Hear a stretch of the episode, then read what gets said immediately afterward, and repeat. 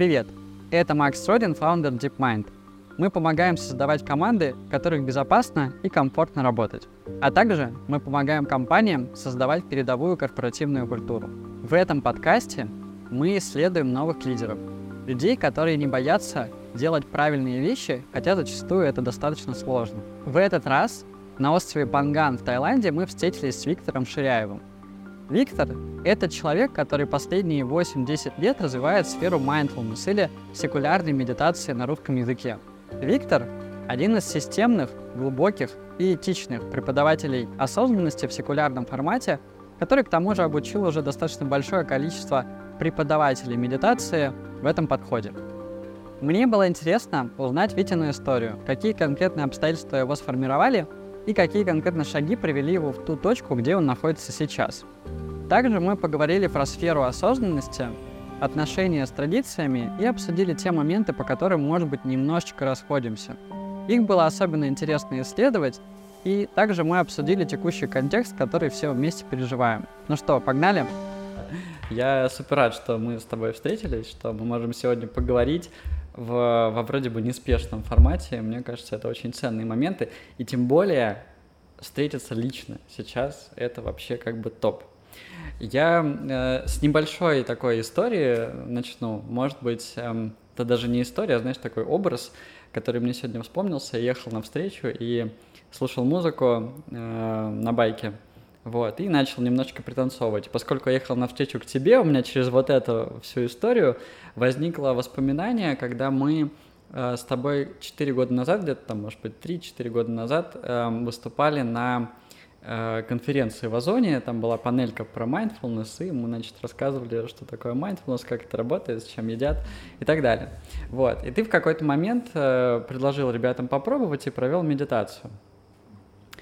И у меня, знаешь, прям такая вспышка слева, вспышка справа, и такой образ возникает, что ты встаешь из своего э, стула, начинаешь давать медитацию, и ты делаешь это в движении. То есть ты, когда говоришь инструкцию, ты ее проживаешь всем своим телом, Uh, и я сижу такой просто сзади на это смотрю с открытым ртом, с такими глазами распахнутыми, такой, вау, это так красиво. То есть вот uh, аутентичное движение, объединенное с тем, э, что происходит какое-то направление фокуса внимания и там разворачивается внутренний процесс. В общем, я прям от этого кайфанул и с таким, знаешь, приятным ощущением доехал э, до сюда. Ведь я, э, на самом деле, тебе благодарен за то, что ты делаешь. Наблюдаю твою деятельность, ну, мне кажется, практически с самого начала, когда ты начал заниматься mindfulness, наверное, там плюс-минус где-то. Вот, мне кажется, что при том, что э, я, знаешь, я такая, я, я себя воспринимаю как э, занозу в заднице, я когда смотрю на то, что люди делают в этой сфере, у меня практически всегда есть там очень много каких-то, ну, таких вопросиков, я это так называю. Вот, э, по поводу твоей деятельности в основном я чувствую уважение и благодарность за то, что ты э, дал уже большому количеству людей на русском языке доступ к инструментам медитации, к практикам осознанности, к которым у них, возможно, не было бы доступа без тебя. Мне кажется, что это очень круто. Более того, я увидел и даже в своей деятельности DeepMind у меня были случаи, когда те люди, которых ты научил преподавать практики осознанности, да, они давали доступ людям дальше. То есть это такие классные э, круги по воде, которые расходятся уже много лет, и это здорово. Ну, если что, я про занозы тоже рад обсудить.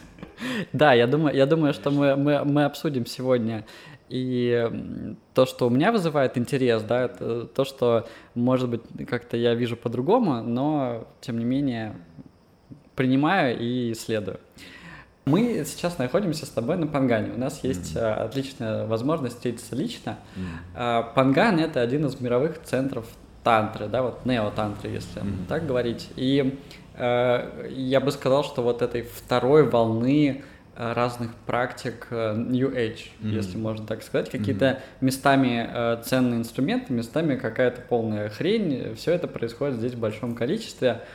А почему мы здесь? Почему мы с тобой вместе не сидим где-нибудь на Бали или в каком-то другом месте?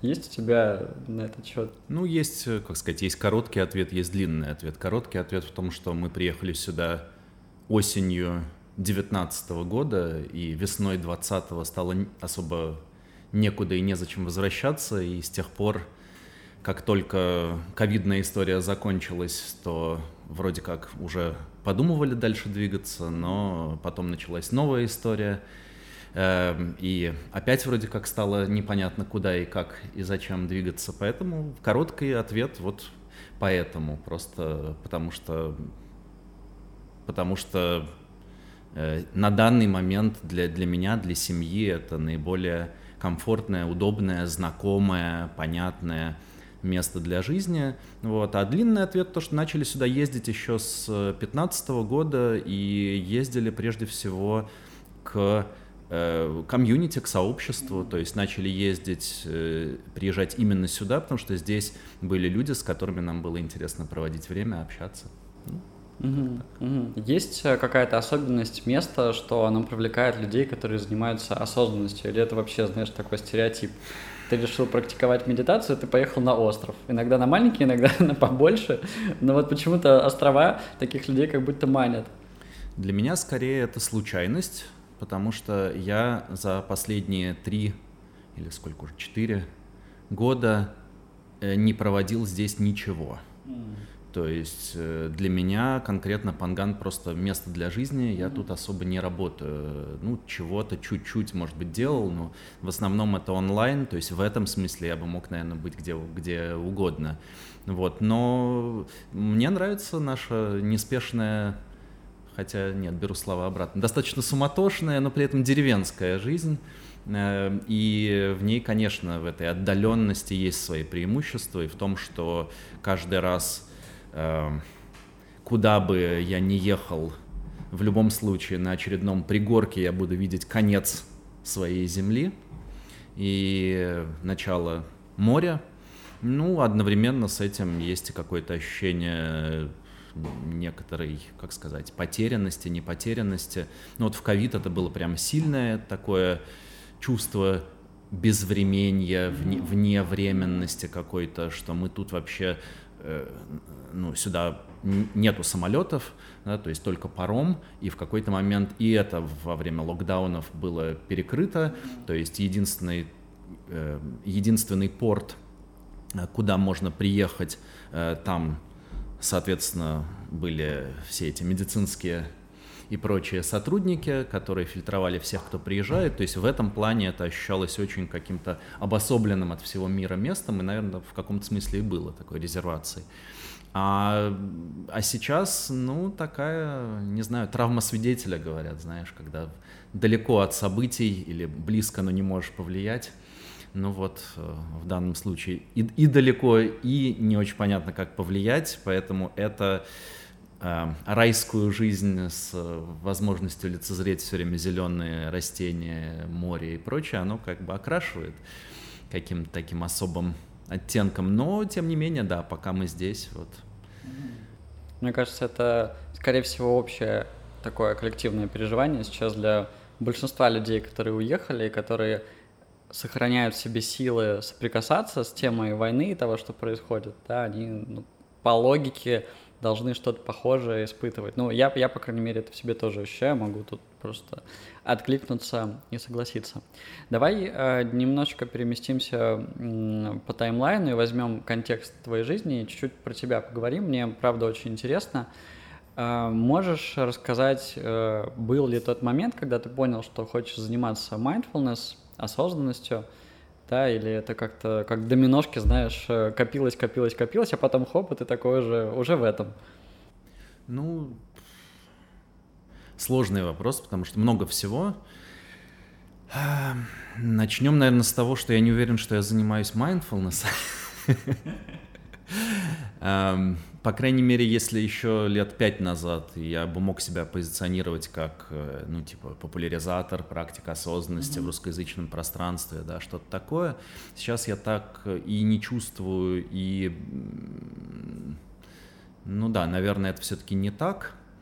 Э, но да, то, что мне интересно, сейчас я это формулирую как э, навыки внимательности, телесности и сердечности. Mm-hmm. И речь, да, действительно о том, что это именно навыки, то есть это что-то, что мы все так или иначе умеем, у всех есть какие-то базовые способности к саморегуляции, там, не знаю, наблюдательность, там что-то, mm-hmm. способность к концентрации, но мало кто воспринимает это как тренируемые способности, которые можно и, в общем, на мой взгляд, очень даже стоит, следует развивать, и которые оказывают влияние на всю жизнь э, без исключения, просто потому что это ну, такие мета-навыки, да, навыки, э, помогающие взаимодействовать со всем остальным, поскольку ну, внимание — это наш инструмент взаимодействия с миром, наш интерфейс, не знаю, как правильно сказать, и, соответственно, тело тоже, поэтому навыки телесности — это про саморегуляцию, про умение принимать решения всем телом целиком, воспринимать происходящее всем телом целиком, проживать это из какой-то цельности, без ощущения, что я вот здесь нахожусь где-то сверху головы или внутри головы. А, и Э, ну вот да, навыки внимательности, телесности и сердечности, и как-то оно все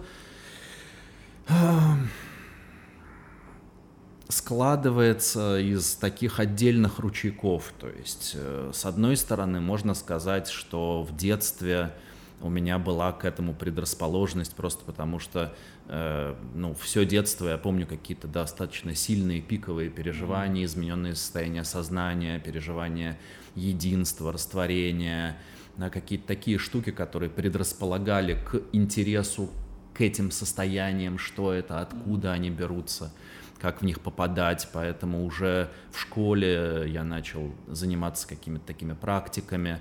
В девятом классе э, э, э, одна из таких первых важных книг — это Гроф «Путешествие в поисках себя. Перинатальные матрицы». Это учительница по химии, наша химичка подарила мне книжку «Путешествие в поисках себя».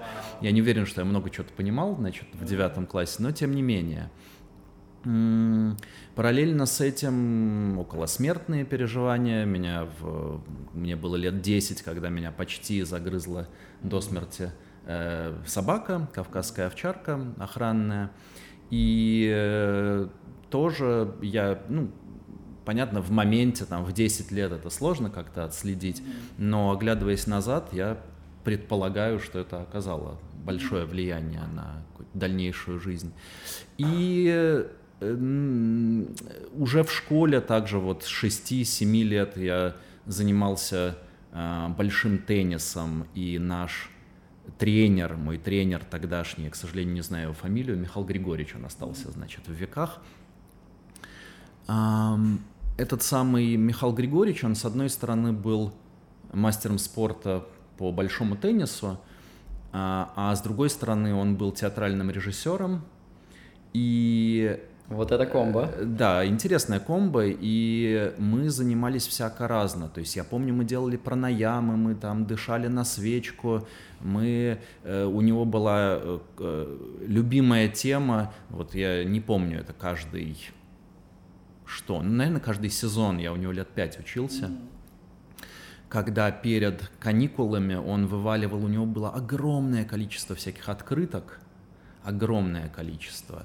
И он вываливал это, и можно было, типа, выбрать несколько, ну, какое-то такое арт-терапевтическое что-то, типа, сонастроиться со своим состоянием. Это метафорические карты. Типа, метафорические карты, да, сейчас, наверное, это наиболее точный, да, аналог. Вот, и это, вот, соответственно, еще в младших классах школы поэтому много чего как-то туда предрасполагало. Ну а дальше первый э, курс — это уже знакомство с китайской традицией, китайским буддизмом э, в том числе, и э, какие-то, какой-то следующий уже слой практик. Ну, вот.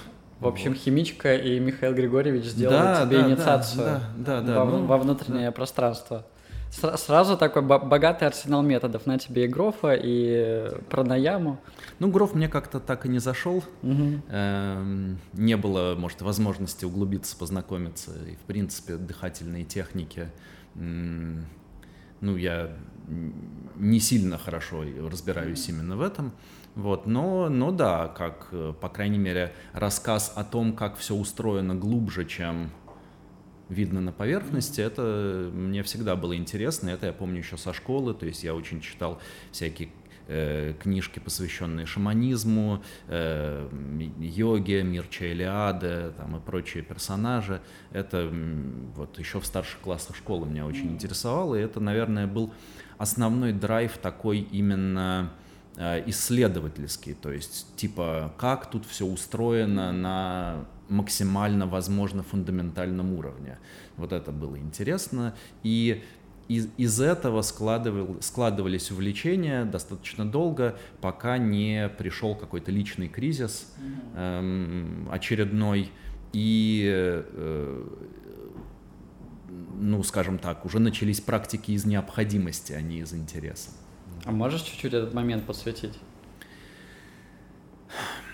Ну, наверное, можно это назвать, э, знаешь, в, в, в терминах э, психологии взросления, уровней созревания психики. Можно сказать, что это такой самосознающий уровень, как какое-то начало вообще осмысления того, кто я, что я, чем я хочу в жизни заниматься. У меня это пришло относительно поздно, ну, по крайней мере, по моим каким-то оценкам. Про, про какой есть, мы сейчас период говорим? Мы, мы говорим сейчас про вторую половину двухтысячных, соответственно, мне там, не знаю, 25-26 лет, mm-hmm. что-нибудь такое. И э, я на тот момент в Китае, я э, связующее звено на совместном предприятии на заводе в Китае между российской и китайской стороной с перспективой быть каким-то там, не знаю, зам начальника завода условно предприятия. Э, у меня машина, квартира, жена, маленькая красивая собачка. Китайцы вокруг. Вот. Э, китайцы вокруг, э, собачка китайская хохлатая. Но, ну, типа, шарики не радуют. Вроде как бы все внешние атрибуты успешной жизни в середине 20-х годов, вот, типа, молодой профессионал, все такое. Но как-то, да, шарики не радовали, и э, хотелось чего-то совсем другого. В результате э, остался без машины, без жены, без собачки и без всего этого, но при этом занимаясь тем, что мне действительно как-то близко и интересно, потому что на тот момент вот эта работа, это было, ну, такое, все по накатанной, то есть э, куда пойти учиться, ну, наверное, там китайское направление, интересно, перспективно. Окей, а теперь что? А теперь уехать в Китай и там продолжить осваивать язык, там все такое. А там, а вот подвернулась какая-то работа. Ну и оно все так складывалось, складывалось. Пока в какой-то момент я не уткнулся в то, что это все не мое, Угу. Это все я как бы не выбирал, или, по крайней мере, выбирал неосознанно. Э, и хочется чего-то совсем другого, чего не знаю, но, видимо, куда-то вот в том направлении, которое меня интересует.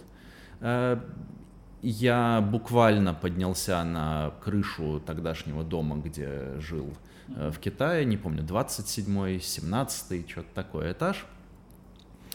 И написал письмо дорогому мирозданию, типа, вот, хочу как-то поменять жизнь, хочу что-нибудь по-новому. Э, сложил бумажный самолетик, ну, вокруг китайца, город Вэньчжоу, вряд ли кто-то там поднимет и прочитает на русском, даже если там что-то тайное было бы написано. Ну, и я бросил этот самолетик, значит, запустил с, с крыши дома, где жил тогда, спустился вниз, и у меня в инбоксе на мейле письмо про то, что вот у нас, значит, э, наш э, цигунский э, мастер, долгое время жил в Москве, а сейчас вот вернулся он как раз вот там, где вы живете, не хотите ли съездить его проведать, может быть, там как-то у нас что-то, какая-нибудь каша заварится совместная. И я поехал к нему в ближайшие выходные, и ушел с этой работы, начал работать с этим китайским мастером, то есть мы принимали э, туристов русскоязычных, приезжающих э, у него заниматься, учиться, я водил их по горам, по водопадам, купался с ними, не знаю, в китайских реках, э, практиковал, рассказывал про традицию, про культуру. В общем, э, на тот момент прямо сильное изменение к лучшему явно в ту сторону, которая мне была интересна. У тебя при этом произошел такой э, контакт с цигун именно? Ну, я, да, я в большей степени начал заниматься э, китайским, такое есть э, китайское, одно из традиционных боевых искусств, это э, багуаджан, э, ладонь 8-3 грамм, такой в, внутренний стиль так называемый, я начал этим заниматься и э, довольно интенсивно, ну вот несколько лет мой график был такой, что к 6 утра я ехал каждый день в парк, там, на гору, около того города, где жил, и э, занимался. До этого я вставал еще раньше и учился, потому что другого времени не было. То есть где-то там, не знаю, в 4-5 я вставал, учился, потом к 6 ехал практиковать э, багуа, потом э, к 8 там, возвращался, э, завтракал, переодевался, к 9 ехал на работу, и вот так, а к вечеру уже ничего не хотелось, поэтому уже учиться было невозможно, а учился на э, интегральную теорию Кена Уилбера вот в, значит, дистантно в американском вузе. Поскольку ты говоришь про Китай, и мы говорим про прошлое, у меня сразу в голове такие образы э, тебя, молодого шаолинского монаха, который тренируется по утрам, но есть еще и работа, и есть еще и интегральное образование в Штатах. Ну, примерно так и было. Угу, угу. Только еще жена, собака, вот, да, повторюсь, все это тогда еще все эти Сейчас, оглядываясь тоже. назад, я понимаю, что это такое, конечно, неблагодарное дело, и сам не люблю так делать, но все равно задам тебе вопрос. Э, смотря назад на вот эту развилку, на твой выбор в этой развилке, да, потому что так или иначе ты мог оставаться, да, ты мог э, идти по этому понятному пути. Э, как, как тебе это решение? Стечение обстоятельств как и многое другое. То есть это работа цигунская условно или туристическая, неважно, просветительская.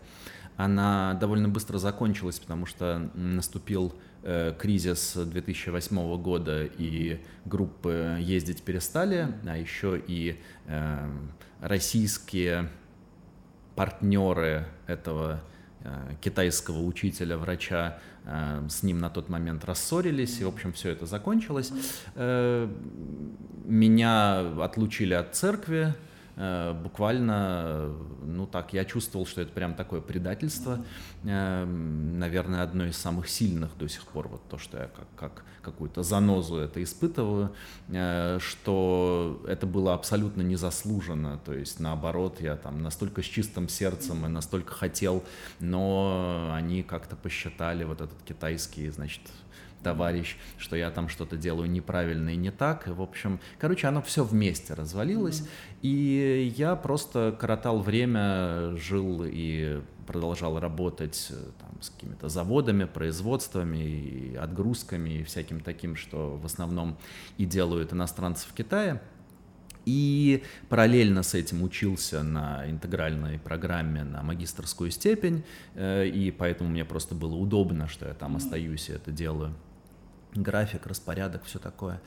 Э, и потом я уехал на, на данный момент свой самый длинный ретрит. Э, это в Мьянме, в Бирме, Випассана на два там, с небольшим месяца, 64 что ли дня. Mm-hmm. И я знал, что я туда еду, и после этого я возвращаюсь в Китай, из Китая в Мьянму и обратно, и уже уезжаю из Китая навсегда. И так и произошло. Я вернулся весной 2013 года. Я вернулся после этого ретрита, и у меня уже был на тот момент договор э, приглашение от э, Ивана Воропаева, с которым мы до сих пор дружим, и есть какие-то общие дела. А, приглашение в Москве в театре «Практика» сделать э, курс интегрального развития для актеров, режиссеров и театральных деятелей. То есть вместе с Ваней мы его как бы вели, он вел свою театральную э, часть э, и ребята готовили вместе спектакль, а я отвечал за то, чтобы весь э, учебный год, то есть там с сентября по июнь, что ли, каждый, каждую неделю по воскресеньям мы встречались на занятия, там, ну, с переменным успехом, там группа менялась, актеры люди театральные, люди непредсказуемые, много всего, гастроли, там еще что-то, но э, тем не менее э, с кем-то мы до сих пор дружим, и вот это был, была такая моя инициация в э, вот эту новую деятельность, который, соответственно, Такой формат этим летом преподавания, да? Да, преподавание психологические группы, но я и до этого вел, то есть я еще в начале 2000-х вел группы э, как преподаватель, проходил программы специальные подготовки всяких молодежных лидеров, все такое. А, поэтому, в принципе, опыт преподавания у меня был, и в Китае я что-то такое тоже делал. А, но, да, в полной мере и как full time занятость, mm-hmm. это вот э, с 13 года, соответственно, вот 10 лет сегодня примерно. Класс. Я жил, кстати, много лет прям рядом с белыми облаками, mm-hmm. ходил туда периодически. Mm-hmm. Белые облака — это, конечно, легендарное место, я не знаю, оно существует до сих пор или нет. Существует. Но это тоже так, так, такие книжные развалы по теме человека, его внутреннего мира. Существует. Э, хочется тут сделать ремарку, остановиться, сказать спасибо Ивану Вырыпаеву, потому mm. что Ваня, мне кажется, огромную работу сделал по развитию именно интегрального движения, интегральной теории. Я до сих пор как-то на нее опираюсь, уважаю, люблю ее, э, вот такой широкий взгляд, глубокий взгляд. Мне кажется, ты в тот момент, получается, был единственным человеком в России, кто имел именно образование да, по интегральной теории. Да, это так. Класс, класс. Это так, ну, знаешь, как- как-то я никак это не капитализировал, скажем так, то есть на тот момент было интересно участвовать в общей какой-то движухе, э, было несколько ну, сообществ людей, которым это было интересно в начале десятых, оно было довольно небольшое, все всех плюс-минус знали, мы делали какие-то между собойчики общие, э, но э, и когда я, да, и когда я вернулся вот в тринадцатом году, приехал в Москву, то эм, раз в неделю работал в театре «Практика», и, соответственно, у меня было время на что-нибудь еще, и я провел еще несколько, ну, там много каких-то семинаров и несколько длинных групп по обучению по интегральной модели, интегральному мировоззрению.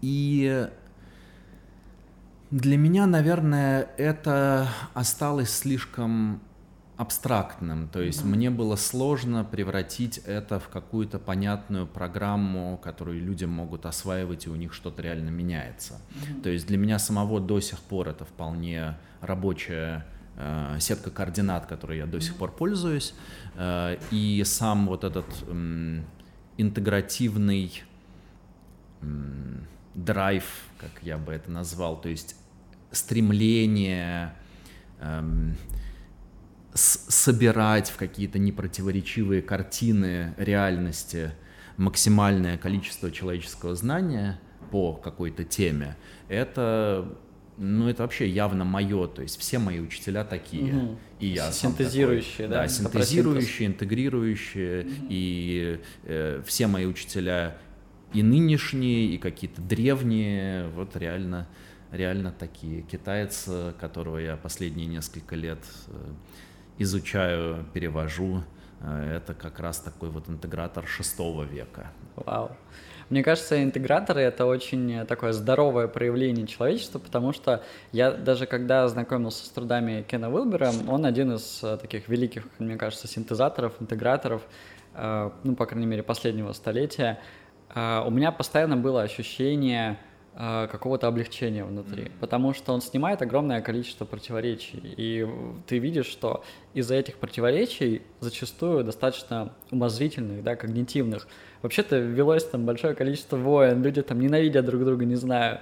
Сейчас и... все продолжается. Сейчас все продолжается, да, да но, но у какой-то части общества, которая в себе это тоже интегрировала, в том числе благодаря тому, что кто-то помог снаружи да, эти конфликты, они рассосались. Ну, например, у меня, может быть, у тебя, вероятно, да, нет, у тебя тоже. Нет, похоже очень, конечно, это такая, то, как э, в английском языке говорят про aha moments, типа mm-hmm. радость узнавания, да, такая, да, да. что ты читаешь и что-то перещелкивает, становится на свои места. Это однозначно то, что я чувствовал с э, книгами Уилбера. Именно поэтому я, когда оказался на этой развилке в личном кризисе mm-hmm. и не знал, чего делать дальше, я выбрал идти учиться. То есть я знал, что я не хочу уезжать из Китая, хочу продолжить тот лайфстайл, условно говоря, который у меня был, и при этом я хочу что-то новое, что-то менять. И вот я пошел учиться на эту программу именно потому, что это единственное, что меня действительно на тот момент интересовало, э, увлекало, и при этом хотелось какого-то вот такого движения вперед.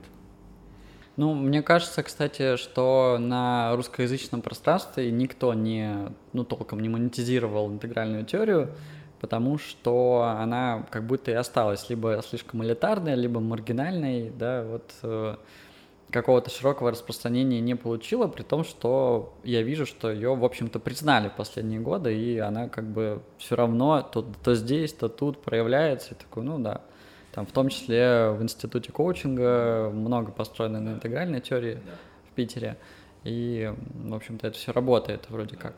Окей. Давай э, поговорим немножечко про традиции, потому что когда мы говорим про осознанность или mindfulness, или как ты сейчас это чувствуешь или представляешь, так или иначе практики и сама вот эта вот парадигма заглядывания внутрь, если есть это внутрь, да, ну куда-то туда, в общем, она укоренена в духовных, религиозных mm-hmm. традициях разных, разных э, культурных контекстов, временных контекстов и так далее. И сейчас мы за последние, там, не знаю, 50 э, лет, ну, может быть, чуть больше, да, это временная рамка, переживаем очень интересный переход, когда э, какие-то части этих традиционных учений, практик, э, э, достаются, mm-hmm. да, где-то меняются, где-то сохраняются. Ну, в общем, с ними что-то происходит, mm-hmm. происходит как какая-то трансформация. И однозначно можно сказать, что эта трансформация приносит много пользы, mm-hmm. и при этом возникает много вопросов, а что на самом деле происходит? Mm-hmm. Вот. Э, одна из таких э, точек э, вопрошания или исследования, которые есть у меня по поводу этого подхода целиком – как происходит определение, да, что является ценным, а что является э, мифическим или культуральным, да, то, что можно на самом деле оставить, и при этом э, суть как будто не поменяется. И вторая точка, которая для меня представляет большой интерес, это то, куда могут человека привести, в принципе, mm-hmm. именно mm-hmm. светские форматы, mm-hmm. секулярные, и как это mm-hmm. происходит на практике. Mm-hmm. Можем про это немножечко поговорить? Да, конечно. Ну, да, давай я э, попробую сделать шаг назад. Чуть более широкая рамка про то, что мне не кажется, что эти практики это достояние каких-то религиозных традиций. То есть я смотрю на это по-другому. Эм, на протяжении всей истории человечества были люди, которым было интересно исследовать сознание, ну, с тех пор, как, в принципе, произошла эта когнитивная революция, когда бы она там ни произошла, но как, когда-то, когда люди вдруг осознали, что они могут разворачивать внимание на самих себя. Да. Соответственно, какие-нибудь шаманы это использовали и, до сих пор используют. Это э, традиционных религиях использовали и до сих пор используют.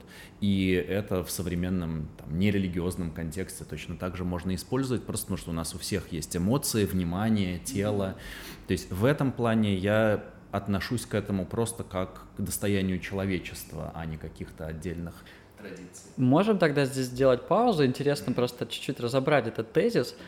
Я с тобой полностью согласен, что человек может испытать э, разные состояния, в том числе измененные состояния сознания, в которых он видит картинку чуть более широкой, нежели чем его персона, да, его вот реальность, которая запакована в конкретно вот этого человека.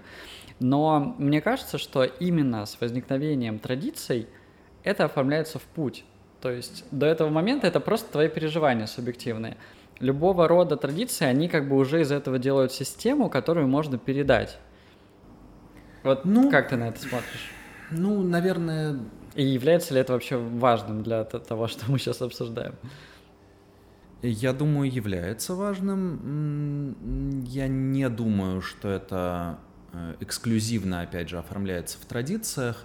Э, скажем так, э, первый момент – просто до какого-то... Сейчас, как бы это сформулировать? Ну, давай так. Первое. Есть разные способы взаимодействия с, не знаю, даже собственным сознанием. Э, можно э, иступленно танцевать на экстатик дэнсе и пережить что-то этакое. Можно съесть какие-нибудь вещества и пережить что-нибудь этакое. Э, можно там всей деревней не знаю, три дня, опять же, иступленно танцевать, какая-нибудь пляска солнца у индейцев центральноамериканских, или пойти в баню и пережить опыт перерождения. То есть э, в этом плане э, способов есть очень много, и они не только про э, сесть и заглянуть внутрь себя, вплоть до того, что есть способы, где за тебя все делают посредники, к которым ты приходишь, mm-hmm. не знаю, платишь денежку, там заказываешь молитву, там еще что-то такое. То есть в, в этом плане они все существуют, существуют и сейчас, и как в каком-нибудь, не знаю, сериале «Вавилон 5» э, показано это через 400 лет от нынешнего момента какая-нибудь космическая станция, и там точно так же будут буддисты, христиане, кто угодно. Это никуда не денется. В этом плане мы, э, когда говорим про какую-то современную волну практик, я не думаю, что это, ну, как бы, что осмысленно говорить об этом как о пострелигиозном чем-то, потому что это просто параллельная линия. Но э, поэтому, когда мы говорим про Э, то, что практики берутся из традиционного контекста, эм, я бы это чуть-чуть переформулировал, что э, просто на протяжении тысячелетий нужно было быть э, бездельником, который не занимается пахотой, эм, рождением детей и всеми остальными делами, и, соответственно, может посвятить всю жизнь на то, чтобы вот эти штуки исследовать, в то время как обычный там какой-нибудь крестьянин или солдат или кто-то, у них просто таких возможностей не было. Поэтому... Ты, ты имеешь в виду, что нужно было оформить себя принадлежность какой-то традиции, ну, чтобы типа того, легально да, этим да. заниматься. Да, да, типа, типа того. Ну и наоборот, э, э, если ты этим занимаешься, скорее всего, ты какой-нибудь христианский монах или там буддийский монах, то есть вряд ли ты просто случайный персонаж. Хотя и такие бывали, то есть, э, например, в той же буддийской традиции признается, признаются люди, обретшие просветление без какого-то буддийского учителя, без линии, называется пратьяка Будды, те, кто пробудились самостоятельно, одиночные Будды, так называемые. И то есть, например, вот китайская традиция, тибетская, они признают то, что можно, ну, то есть, пратьяка Будды были, были и есть. То есть, можно к этим вещам э, прозреть, их обнаружить, сделать менее прозрачными, говоря современным таким когнитивистским языком, то есть более видимыми для себя, э, и абсолютно самостоятельно, спонтанно, вот кажется, из современных таких э, поп-звезд, это Экхарт Толле, например, яркий пример, который, с которым сперва что-то произошло, а потом он несколько лет пытался срастить, а что вообще со мной произошло. Поэтому, э, подытоживая и суммируя, просто несколько как бы буллет-поинтов. Первый, я думаю, что это просто достояние человечества, поскольку чел человеком, человеческой психике присущи такие переживания. Э, второй момент. На протяжении тысячелетий в основном в традициях, в, в рамках традиций этим занимались просто потому, что у них был к этому интерес и время, но я не считаю, что поэтому у них есть какой-то копирайт на это или эксклюзив. И наоборот, будет глупо сейчас изобретать велосипед, не пользуясь э, теми, тем массивом данных, которые накоплены, накоплены mm-hmm. в традиции. То есть ты тут как раз-таки пытаешься синтезировать, с одной стороны, то, что знает там современная наука, и, может быть, тот культурный код, который есть у человечества или каких-то частей человечества сегодня, а с другой стороны тот опыт, который был накоплен в разных тоже традиционных системах развития сознания человека и так далее. Yes, в, по... этом, в этом и есть суть mindfulness. Yes, поэтому меня, например, не очень привлекает сектарность и традиционность в принципе. Я гораздо больше смысла вижу в перекрестном опылении mm-hmm. и в выведении каких-то закономерностей. Ну, то есть, грубо говоря, если христианская молитва работает, ну, что бы это ни значило, да, mm-hmm. в любом случае у меня подход э, прагматичный, то есть либо работает, либо не работает. Значит, если это работает, и мы за скобки выносим какую-то мистику, скажем так, то есть это работает, ну вот просто, да, что какой-то механизм там все-таки есть, его можно обнаружить, то тогда этот механизм общечеловеческий. Ну, то есть он не христианский. Я не верю в то, что буддисты сгорят в христианском аду. Да. А, но я, с одной стороны, соглашаюсь с этой логикой, она предельно ясная, предельно понятная, и, в общем-то, хочется даже к ним присоединиться, потому что, ну, черт побери, если мы там, не знаю, э, ехали на велосипеде, и потом у нас изменилось, э, изменился ландшафт, возможно, нам там нужно что-то прикрутить, открутить и так далее. Это работает, в общем-то, таким образом. С другой стороны, на практике, ведь что все-таки реально происходит?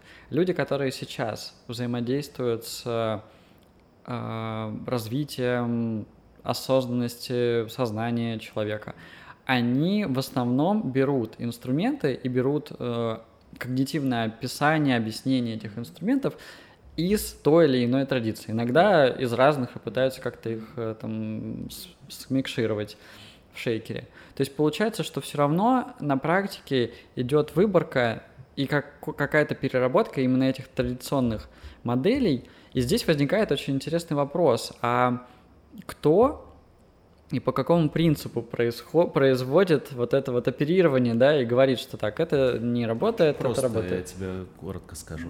Э, никто и ни по какому.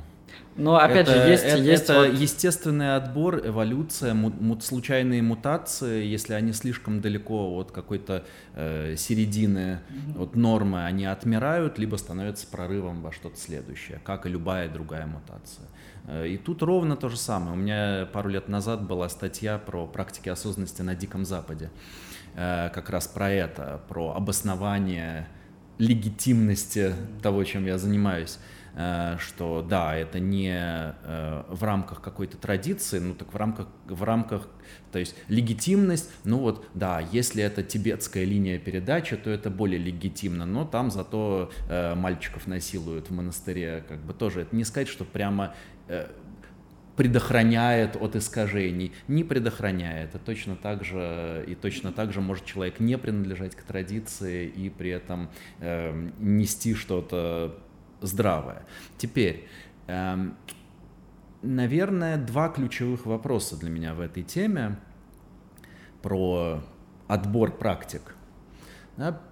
И оба они, мне кажется, сейчас начинают меняться в лучшую сторону вот в этом нашем поле условно светского mindfulness практик внимательности. Первое — это то, что я называю техникоцентричным подходом.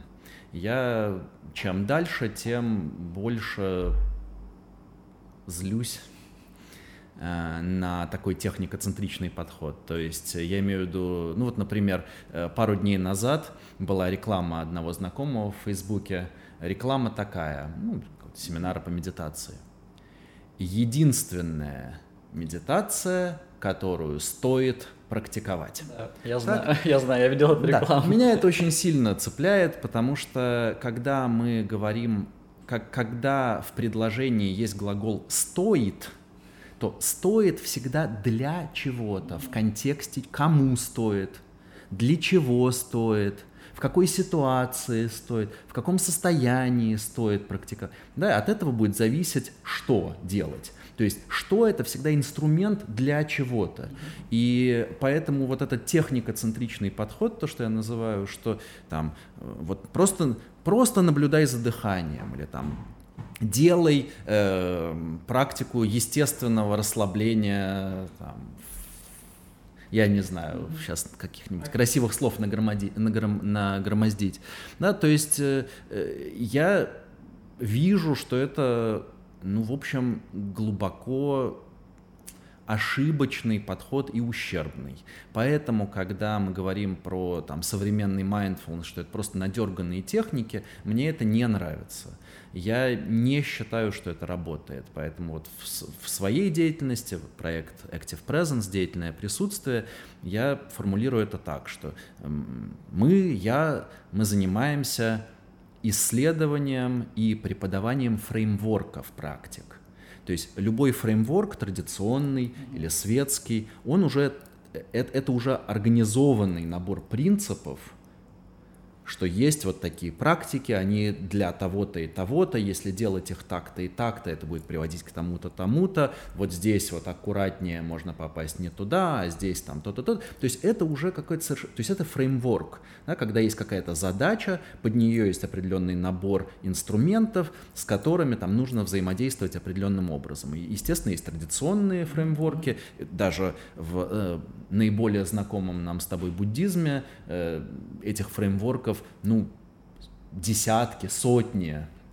Я имею в виду какие-нибудь там стадии наработки сосредоточения, Э, или там 16 э, стадий випассаны, или там 4 уровня пробуждения, или там много-много-много моделей, в рамках которых есть, ну, в общем-то, свой инструментарий. Либо даже инструменты могут быть те же самые, но в разных фреймворках они будут по-разному работать. Это к вопросу про секулярное и религиозное, например. Одно и то же наблюдение за дыханием, но в одной ситуации оно служит для одних задач, а в другой ситуации для других.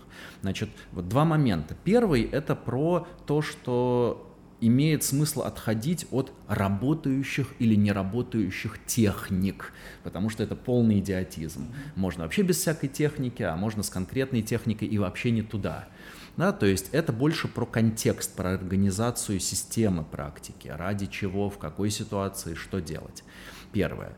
И второе, и мне кажется, к этому сейчас больше возвращаются. То есть, э, да, э, на первом этапе mindfulness учителя, ну, сильно эклектично, скажем так, э, этим занимались. Второй момент, он про возвращение к более традиционным задачам практики. То есть, опять же, это так, такой типичный э, аргумент, такая типичная критика про то, что эти практики были придуманы для совсем другого. Вы сейчас тут стресс снижаете, учите, э, учитесь концентрироваться, а там они вели к освобождению, просветлению, там все такое. Я думаю, в этом есть свое здравое зерно, но я не думаю, что водораздел проходит по линии э, традиционное и современное, или религиозное и светское. Я это вижу по-другому. Есть набор навыков, навыков внимательности, телесности и сердечности, и их можно направить, их можно тренировать в рамках разных фреймворков для решения прикладных задач. Ну, по крайней мере, я так это называю. Есть прикладные задачи, лучше ну, стресс, не знаю, да, перестать игнорировать это письмо во входящих уже вторую неделю, да, какие-то прикладные задачи, раньше лечь спать. И есть задачи экзистенциальные. И э, разница в том, как ты себе ставишь эту задачу, и разница во многом в степени развитости навыков. То есть вот, например, когда мы говорим про э, навыки внимательности, телесности и сердечности, то я выделяю три слоя. Можно говорить про обыкновенно слабые, обыкновенно слабые способности, обыкновенно слабая способность к концентрации. Предложи любому человеку понаблюдать, не знаю, отсчитать 50 дыханий. Да, не в смысле так, может быть, получится, а спокойно, естественно, да, никуда не торопясь. Э, многие люди не смогут это сделать без того, чтобы улететь. Да? 50 дыханий, в принципе, не сильно много. Это довольно простенькая степень Мне кажется, 9 из 10 не смогут э, в современном контексте. Об, и, обыкновенно, и, обыкновенные и, способности. И, и, и, да, и да, это становится хуже. Значит, да. Э, я называю это обыкновенно слабые навыки. Обыкновенно слабые. Значит, обыкновенно слабая концентрация, обыкновенно слабая ясность, обыкновенно слабая равностность, обыкновенно слабые способности к телесной саморегуляции, обыкновенно слабая устойчивость mm-hmm. и так далее. Гибкость. Можно развить их до обыкновенно сильных значений. Ну и, забегая вперед, можно развить их до необыкновенно сильных значений. Соответственно, необ, необычайно сильно прокачанная ясность восприятия неизбежно показывает экзистенциальную грань. Неизбежно показывает. Невозможно не обратить на это внимание с сильным навыком ясности. Точно так же неизбежно сильный навык сосредоточения приводит к измененным переживаниям, к состоянию потока там, и так далее, трансовым состояниям. Да, неизбежно, потому что это его свойство такое. Э, то же самое про другие навыки, можно сказать. Поэтому вот то, как я сейчас это формулирую, что есть ну, не, некий набор или группы навыков, присущих всем людям без исключения. На протяжении тысячелетий люди изучали, как с ними взаимодействовать, как их развивать, как их использовать. И, безусловно, традиционные религиозные системы в это внесли самый большой вклад, ну, по крайней мере, до там, 21 века.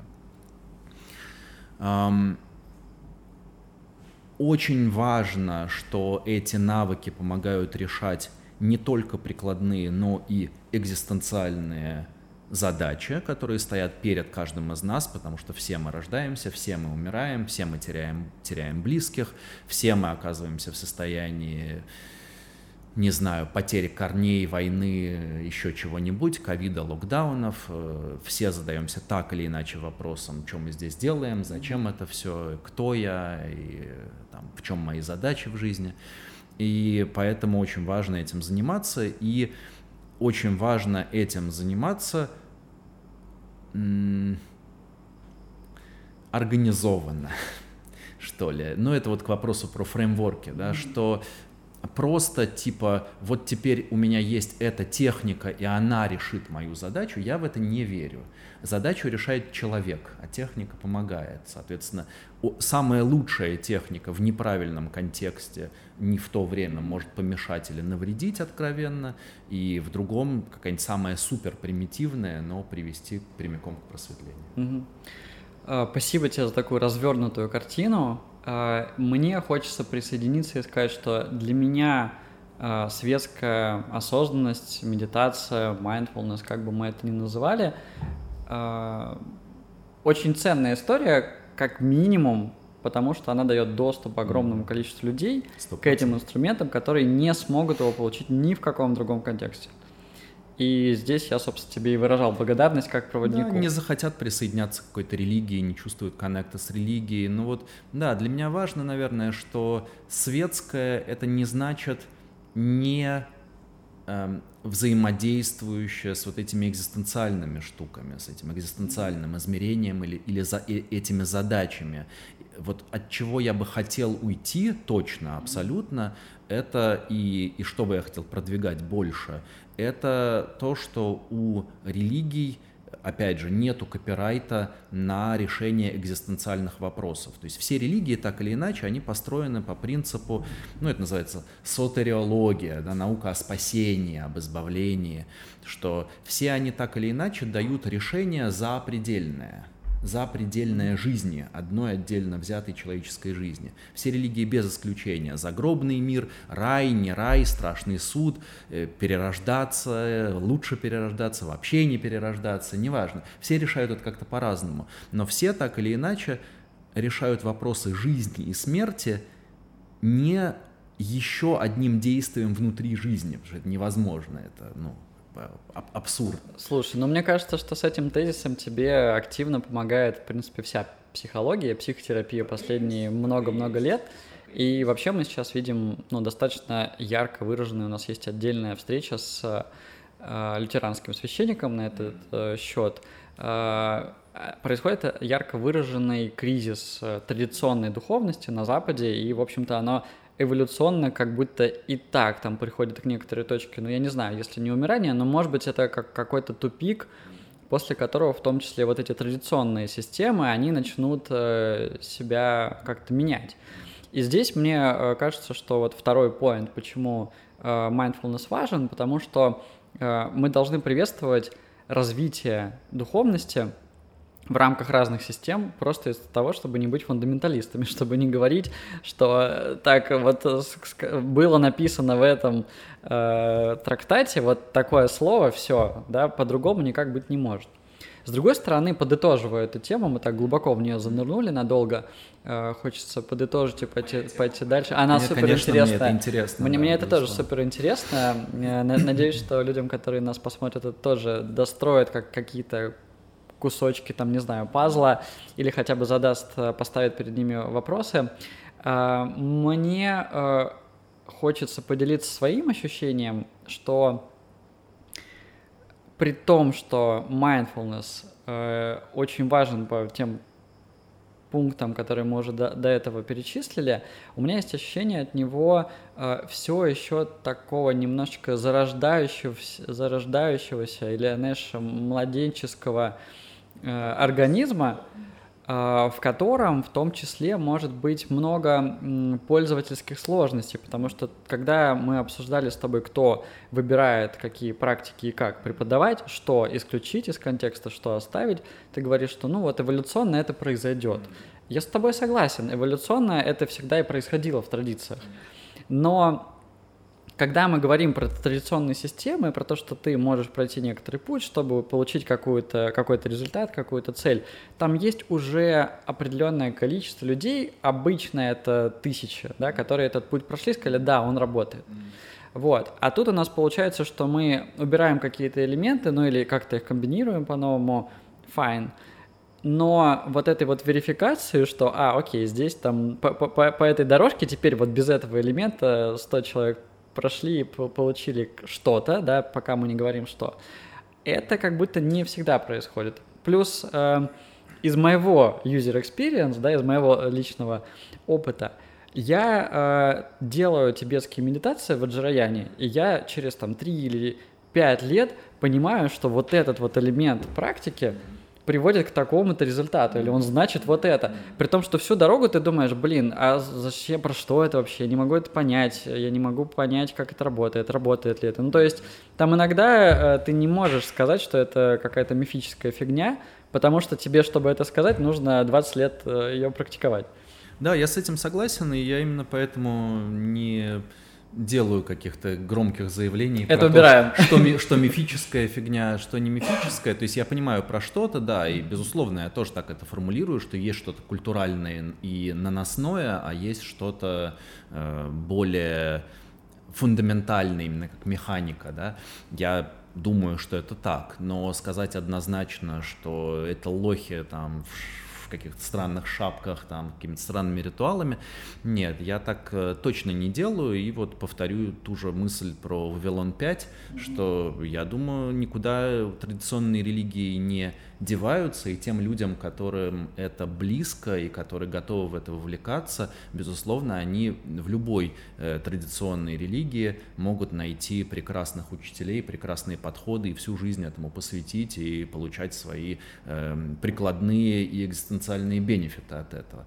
То есть э, в этом плане это никуда не денется. Просто есть люди, которым это не близко, ну вот я, например, да, мне это однозначно не близко. То есть я настолько трансдисциплинарно на эту тему смотрю, что представить, что вот я теперь все, я теперь буддист Махаяны там или что-нибудь, да, я, не, я, например, не могу, я не представляю, как бы я так сказал, поэтому я, я не буддист, э, и тем более не буддист там какой-нибудь школы.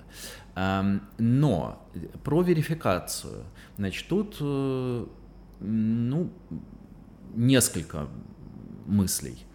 Первое, да, конечно, это все в зачаточной стадии. Mm-hmm. Это так и есть, сто процентов. Ну, посмотрим, что будет через 200 лет.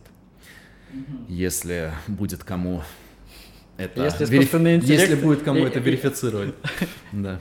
И другие угрозы. Да, да. Да. Эм, теперь, значит, да, это в зачаточном виде, но э, как минимум есть два механизма. Механизм, эм, ну хорошо, да, пускай два. Давай попробуем тут тезис сказать и пойти дальше. Давай.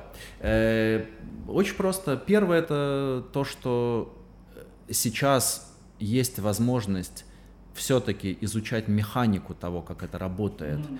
и, соответственно, смотреть на какие-то более общие э, истории, чем это вот молитва, а это вот такая медитация, то есть смотреть на то, а что в этой медитации работает, что ее роднит с каким, какой-нибудь практикой в другой традиции, то есть смотреть именно на подлежащий внутренний какой-то механизм. Э, и, соответственно, на основе этого механизма дальше реконструировать, например, что-то светское. А, и второе — это ну, согласованность с данными традицией. То есть не обязательно то, что сейчас происходит, противоречит традициям или противоречит как-то в явном виде. Я не думаю, что современный mindfulness как-то опровергает то, чему, не знаю, буддийские учителя учили на протяжении двух тысячелетий. Mm-hmm. Скорее подтверждает или как-то по-другому осмысляет, но точно не говорит, что они все неправы. Поэтому какая-то такая вот согласованность и понимание механизмов, они будут работать на то, что будут закрепляться правильные мутации. Это очень интересно. Я буду с большим интересом за этим наблюдать, особенно с развитием технологий и улучшением качества возможных каких-то измерений там, того, что происходит в теле, в мозге, в нервной системе и с развитием искусственного интеллекта мы однозначно увидим много всего Я нового. не верю, что это может быть буддийское или христианское. Это либо человеческое, либо не человек, либо, либо вот это присуще человеческой психике, либо это находится в рамках наших способностей, условно, либо нет. Не может быть такого, что э, это работает для буддистов. Ну, я согласен с тобой. Вместе с тем, много раз отвечая себе на вопрос, почему буддизм для меня, да, я понимаю, что на самом деле пути бывают, ну, то есть, окей, мы предположим, что примерно э, есть одна цель, хотя это тоже там, отдельная тема для, для дискуссии на два часа или на, на 8 лекций, да, но если мы говорим про то, что есть одна цель, то дальше образы, язык, э, конкретные какие-то практики. Да? Ну, в общем, э, наполнение этого пути, оно сработает для Васи и не сработает для Лены. Поэтому получается, что есть как бы огромное количество, в том числе и групп людей и контекстов, в которых вот как бы эти пути развиваются, обрастая своей какой-то особой историей и нюансами. Да? Вот если так делать, то лучше получается ну и так далее. Поэтому контекст имеет значение. Контекст имеет значение. И, и, и, именно, именно поэтому. И Э, да, мне бы хотелось, чтобы больше людей узнавали про э, экзистенциальную ценность этих практик, а не только прикладную, а это, в свою очередь, задача контекста, то бишь культуры.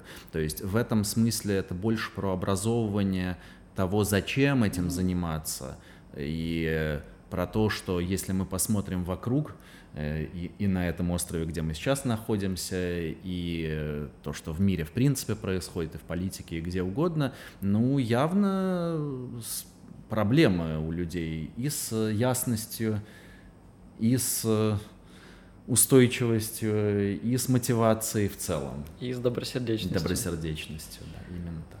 Давай э, перейдем к нашему контексту. Мы были с тобой во временах под носом Хавы, э, были во временах Вавилона 5, да, и поговорим про то, что происходит прямо сейчас. У нас контекст очень сложный. Э, мне недавно мой товарищ, друг сказал, э, что, Макс, представляешь, я вот понял, что последний год мы работаем с беженцами. Он ведет группы, и у них еще такая история, что они на Бали это делают, там и, и украинцы приезжают, и русские. Он такой, вау, я вот только сейчас понял, что я целый год работаю с беженцами. Понятно, что здесь не хочется вообще как-то сравнивать этот статус и говорить, что... Ну, в, в общем, мне не хочется разбрасываться э, этим ярлыком, называя кого-то беженцем или беженцем, но э, однозначно мы э, сейчас живем в особом контексте, он очень непростой, и мы работаем с людьми, которые находятся в этом контексте. Как ты сам это все переживаешь? Э, ну, я имею в виду войну. Как я сам переживаю это? Ну, как самую большую катастрофу в моей жизни. Ну, то есть я расцениваю 24 февраля как более худший день, чем как э, недавно скоропостижно ушла э, на тот свет моя мама. И, для меня по степени катастрофичности события понятно, что это моя личная трагедия, и, и, и, и про войну я плакал меньше, чем про маму. Но в плане восприятия того, какая это катастрофа, конечно, 24 февраля это катастрофа на миллионы людей, на поколение вперед, на, ну, то есть это просто невообразимо. Перелом, который, да, с нами со всеми произошел. И это расхлебывать еще десятилетиями, и не уверен, что получится это э, как-то исцелить на нашей жизни. Поэтому, конечно, это влияет э, очень сильно и, и влияет каждый день. И э, я думаю, что у меня еще такая э, ситуация, может, не уникальная, но особенная в том, что я последние э, несколько лет плотно как раз работал с украинцами и в Украине, и мы делали в Одессе центр практик осознанности, и э, все мои группы, это смешанные группы, э, все те программы, которые шли на момент начала войны, там примерно пополам, э, что участников, что организаторов и э, членов команды, и, ну, это, мягко говоря, это было непросто, и это продолжает быть э, очень сложной все историей. Но я... Мне приятно, что несмотря на все это, сейчас у меня точно так же есть э, в каждой программе люди, и, естественно, разъехалось очень много, но тем не менее есть люди, которые сейчас находятся в Украине, которые сейчас находятся в России. У меня есть члены команды и оттуда, и оттуда э, до сих пор, прямо сейчас, и мне это невероятно ценно. То есть я, ну, знаешь, как это... Э, э как тот мем, где полоса прибоя, значит, здесь пляж, здесь вода, и мужик значит, гвоздиком приби, приби, прибивает этот вот прибой. Вот это примерно образ того, что я сейчас делаю. То есть э, не знаю, насколько это как бы в масштабах происходящей катастрофы, насколько это на что-то повлияет, но мне хочется верить, что э, это, ну, как бы правильно ценностное действие, которое я продолжаю совершать. И, конечно, тешу себя мыслью о том, что, может, я не самый ужасный россиянин, э, если со мной продолжают украинцы работать. И это тоже, на самом деле, конечно, для меня очень и очень ценно понимать, что, ну, наверное, я все-таки как-то сонастроен с э, линиями напряжения этими современными. Я, я думаю, что это точно знак, э, потому что, ну, даже по истории психотерапевтической практики моей жены, Даши, у нее несколько украинцев э, клиентов ушло, и это абсолютно понятно. То есть мы с ней это тоже обсуждали, ну, в формате факта, что вот такое происходит. И это абсолютно понятно, потому что образ вот этих людей, которые совершают вот эти действия, он так или иначе связан, так или иначе замазан, и просто психически очень сложно продолжать работу, даже если там есть устойчивый альянс, хорошие отношения, ты понимаешь когнитивно, что твой, твой психотерапевт, он против войны, да, но это, черт побери, это, это совсем, да, да, да. Да, я, я сочувствую твои, твоим утратам, и это утраты, и знаешь, тоже вот недавно как-то начал больше осознавать тот процесс горевания, который у меня происходит внутри. И по ощущениям это какой-то тоже достаточно коллективный сейчас процесс для всего э, российско-украинского контекста, при том, что где-то он достаточно осознанный и понятный, но в большинстве мест именно в российской среде он абсолютно неосознанный, то есть как, как будто вот э, ни, ничего не происходит, и дальше оно как-то вырулится, мы чего-то ждем. При этом все что-то потеряли. Даже если ты потерял образ того, где ты будешь через там 2-3 года, просто в твоей карьере, это утрата.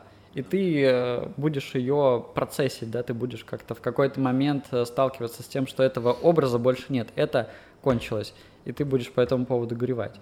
Но при этом мне хочется порадоваться за то, что ты имеешь смыслы, ты имеешь то, что в этой ситуации хоть как-то помогает, да, мы, правда, не знаем насколько. Может быть, эта помощь очень большая в итоге окажется. И то, что есть э, люди, которые в этом процессе с тобой, которые на это откликаются, и, ну, я, я здесь просто сорадуюсь. Ну вот э, мне очень помогает э, понимание исторического контекста что, ну вот, например, та фигура, на которую я ориентируюсь, может, слишком громко сказано, но вдохновляюсь очень сильно вот этим китайским эм, очень фундаментальным таким учителем, патриархом Джи, который оказал влияние на весь дальневосточный буддизм, дальше на все школы, и чайнские, какие угодно, э, был очень такой э, большой фигурой. Так вот, э, ну вот, жил он в каком-то одном китайском городе в центре Китая. Соседняя страна китайская, одно из царств, там в этот момент такая раздробленность, маленькие страны, много, они все грызутся между собой. Значит, вот э, соседняя страна завоевывает, разграбляет его город. В этом процессе э, умирают оба его родителя – он теряет обоих родителей в момент нападения значит, соседней страны. Э, в 18 лет э, убегает из этого города в другой город, там становится монахом, э, начинает какую-то свою монашескую деятельность, переезжает в другую страну, начинает как-то сотрудничать с властями этой страны и становится довольно признанным и как сказать, его спонсируют государственные деятели той страны. Э, ну, то есть это, это очень э, бурный период э, китайской истории в тот момент. И, и поэтому, понимая, в какой ситуации этот человек, которым я так вдохновляюсь последние несколько лет, и его способ осмысления буддийской теории и практики исследую, в него углубляюсь, вот понимая те реалии, в которых он жил, что он потерял, что он приобрел, mm-hmm. как он с этим обходился, э, мне это очень помогает на самом деле сейчас, потому что я все равно, ну, разумеется, я в очень привилегированных обстоятельствах, я живу плюс-минус той же, по крайней мере, внешне жизнью, что и жил, занимаюсь тем же, что и хотел. У меня там не разрушили э, дом, не, не, не сожгли дом, не, не убили родителей, там, что-то такое. То есть э, в этом смысле все, как сказать, не катастрофично, не ужасно, но э, и при этом, конечно, очень ну, не знаю, я, я не могу каждый день не погружаться в это ощущение какой-то тотальной катастрофой mm-hmm. и, в общем, довольно пессимистичного, наверное, взгляда mm-hmm. на то, что нас всех ждет. Вот, поэтому, э, сонастраиваясь с тем, какими, э, как вот он жил Джи и какими принципами он руководствовался, ну, то есть было очень понятно, почему надо искать избавление от страданий, mm-hmm. когда вокруг mm-hmm. все рушится и происходит то, что происходит почему невозможно найти какого-то окончательного успокоения, избавления в чем-то вот, ну, в еще одном занятии внутри жизни. Да, то есть это какое-то должно быть радикальное решение – ну и сейчас тоже так, то есть э, шансов на то, что все срочно договорятся, возьмутся за голову и за сердце, и за все остальные места, и, и, и начнут э, хорошо относиться друг к другу, к соседним странам, к экологии э, к, и к, ко всему прочему, ну, у меня на это, ну, то есть я не думаю, что мы успеем это сделать до того, как станет слишком поздно. Поэтому и поэтому тоже, в общем, интерес к экзистенциальному измерению этих практик, вот он меня угу. двигает заниматься этими всеми делами. Витя, мы с тобой вместе занимаем достаточно активную социальную позицию и говорим, да, о том, что мы чувствуем и как мы считаем, э, можно ситуацию разворачивать, да, или о том, как она неправильно разворачивается. Мне за это много прилетает. Вот. И я хочу тут воспользоваться твоей помощью и сформировать, может быть, некоторые ответы про то, что, знаешь, э, вот вы э, занимаетесь осознанностью, практикой, да, значит, тренируете принятие, отпускание, да, гибкость, э, добросердечие, вот, и вдруг это все почему-то не работает у вас, да, что вы, значит, там ругаете какого-нибудь авторитарного правителя, например. Вот. Э, почему мы с тобой это делаем? Ну, почему ты это делаешь? Я сформулировал это 24 февраля, с тех пор этот ответ на самом деле по сути не поменялся. Ответ очень простой. Я бы 24 февраля при другом раскладе мог быть э, со своим сыном в Одессе mm-hmm. или в Киеве и, и, и, и побежать э, в подвал mm-hmm. при звук сирены. Вот и все. То есть я не считаю себя снаружи от этой ситуации. Mm-hmm. И э, я, прожив перед этим несколько лет в Украине, прекрасно представляю, как там, значит, обстояли дела, с, не знаю, с русским языком, с э, националистическими группировками и всем прочим. Э, у меня хороший пример перед глазами моей тещи, э, россиянки, которая к нам в гости боялась приезжать в Одессу. Э, ну, приехала, но в смысле, что ожидание было такое в там, 17-м, каком-то 18 году, что там, значит, ее срочно линчуют на улице, кто-то только если услышит, что она из России. То есть э, э, такое восприятие, оно очень сильное. Я понимаю, насколько оно еще еще сильнее раскачано сейчас для людей, которые это все слушают постоянно. И поэтому я знаю, что я занимаю такую позицию, э, как, которую занимаю, просто потому что я, я, я там жил, был и, и представляю, как обстоят дела, и, и, и мог бы э, оказаться в ситуации, когда я там, в, у меня, например, есть э, несколько э, знакомых в Украине, которые сейчас находятся с российскими паспортами и, ну, боятся передвигаться просто потому, что им некомфортно mm-hmm ну, Но тем не менее, не должен ли практика осознанности принять реальность такой, какая она есть? Вот сейчас реальность такая. Почему мы должны, почему мы боремся с ней? Э, принять э, как раз э, практика осознанности должен. Реальность такой, какая она есть, все верно. Но это не значит, что по этому поводу ничего не нужно делать. Наоборот, мне кажется, что любое осознанное действие – оно должно опираться на то, что я максимально хорошо понимаю, что происходит. Mm-hmm. Невозможно действовать, ну, то есть, типа, я просто на лодке с парусами хаотично, там, парусами что-то делаю в надежде куда-то выплыть. Нет, так это явно же не работает. То есть, э, нужно понимать, куда ветер дует. Я сейчас без всяких метафор, да, в буквальном смысле слова. То есть, э, для того, чтобы эффективно двигаться туда, куда ты хочешь двигаться, нужно понимать, как это устроено и что с этим делать. Если хочешь, не знаю, построить что-то, нужно начинать с фундамента, ну и так далее. Поэтому, говоря знакомым нам с тобой обоим языком эмбодимента, это всегда про осознанность и выбор. Если я понимаю, что происходит, у меня появляется возможность что-то делать или не делать противном случае я просто на автомате что-то воспроизвожу, какие-то старые свои доставшиеся из прошлого привычки. Поэтому для меня тут нет как раз никаких противоречий. Чем лучше я принимаю реальность, тем адекватнее будут мои действия. Угу.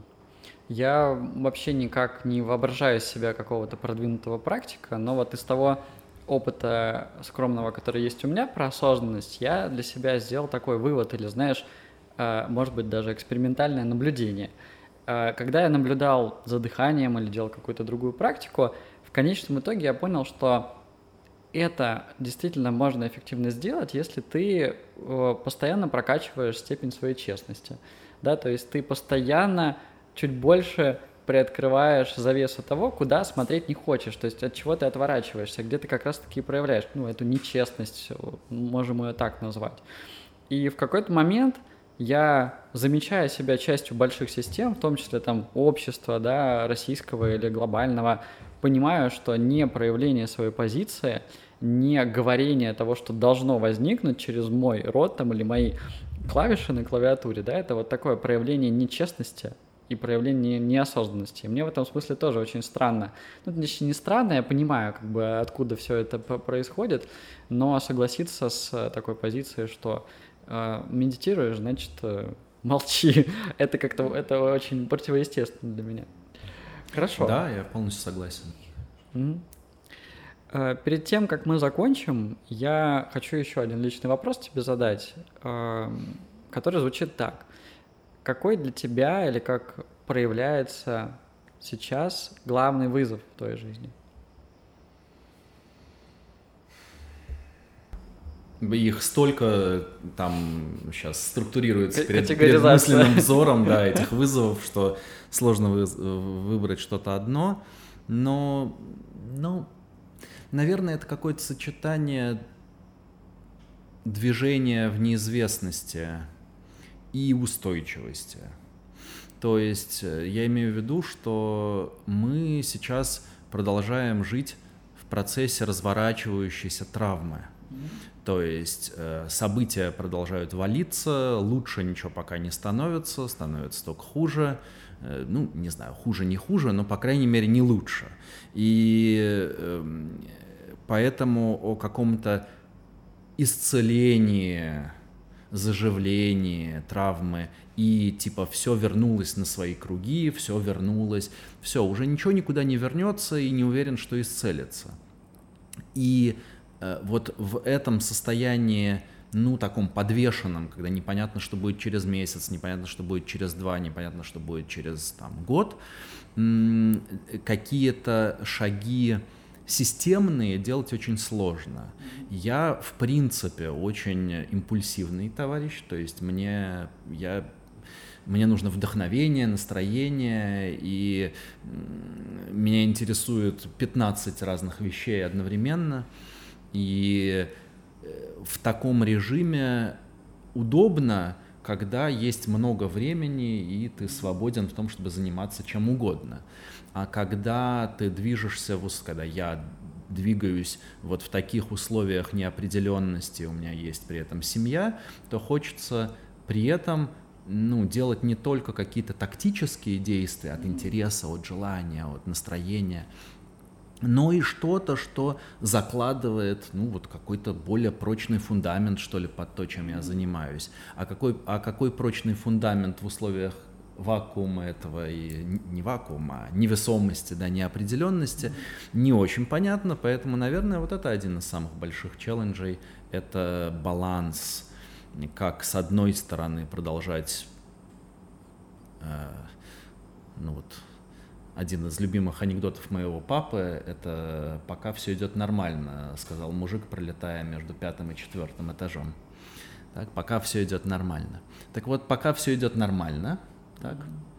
но при этом как-то хочется делать что-то системное. Ну вот поэтому во многом сейчас мои э, усилия они направлены на создание этой организации Active Presence, на разворот э, к англоязычному э, пользователю, рынку, миру, да, Э, на то, чтобы сформировать какой-то базовый пул программ, которые можно воспроизводить, mm-hmm. на построение какого-то имени, как будто бы чуть-чуть сначала опять начал mm-hmm. это делать а, с этим новым проектом. Ну вот, вот, и продолжать, естественно, делать то, что э, хочется и что нравится, потому что если уже и сейчас этого не делать, mm-hmm. то тогда вообще непонятно когда.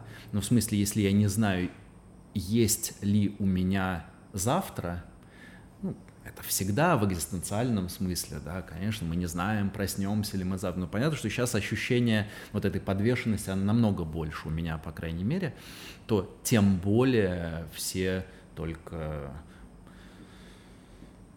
как сказать, все, все поводы есть для того, чтобы делать то, что действительно нравится, то, в чем действительно mm-hmm. видишь смысл и ценность.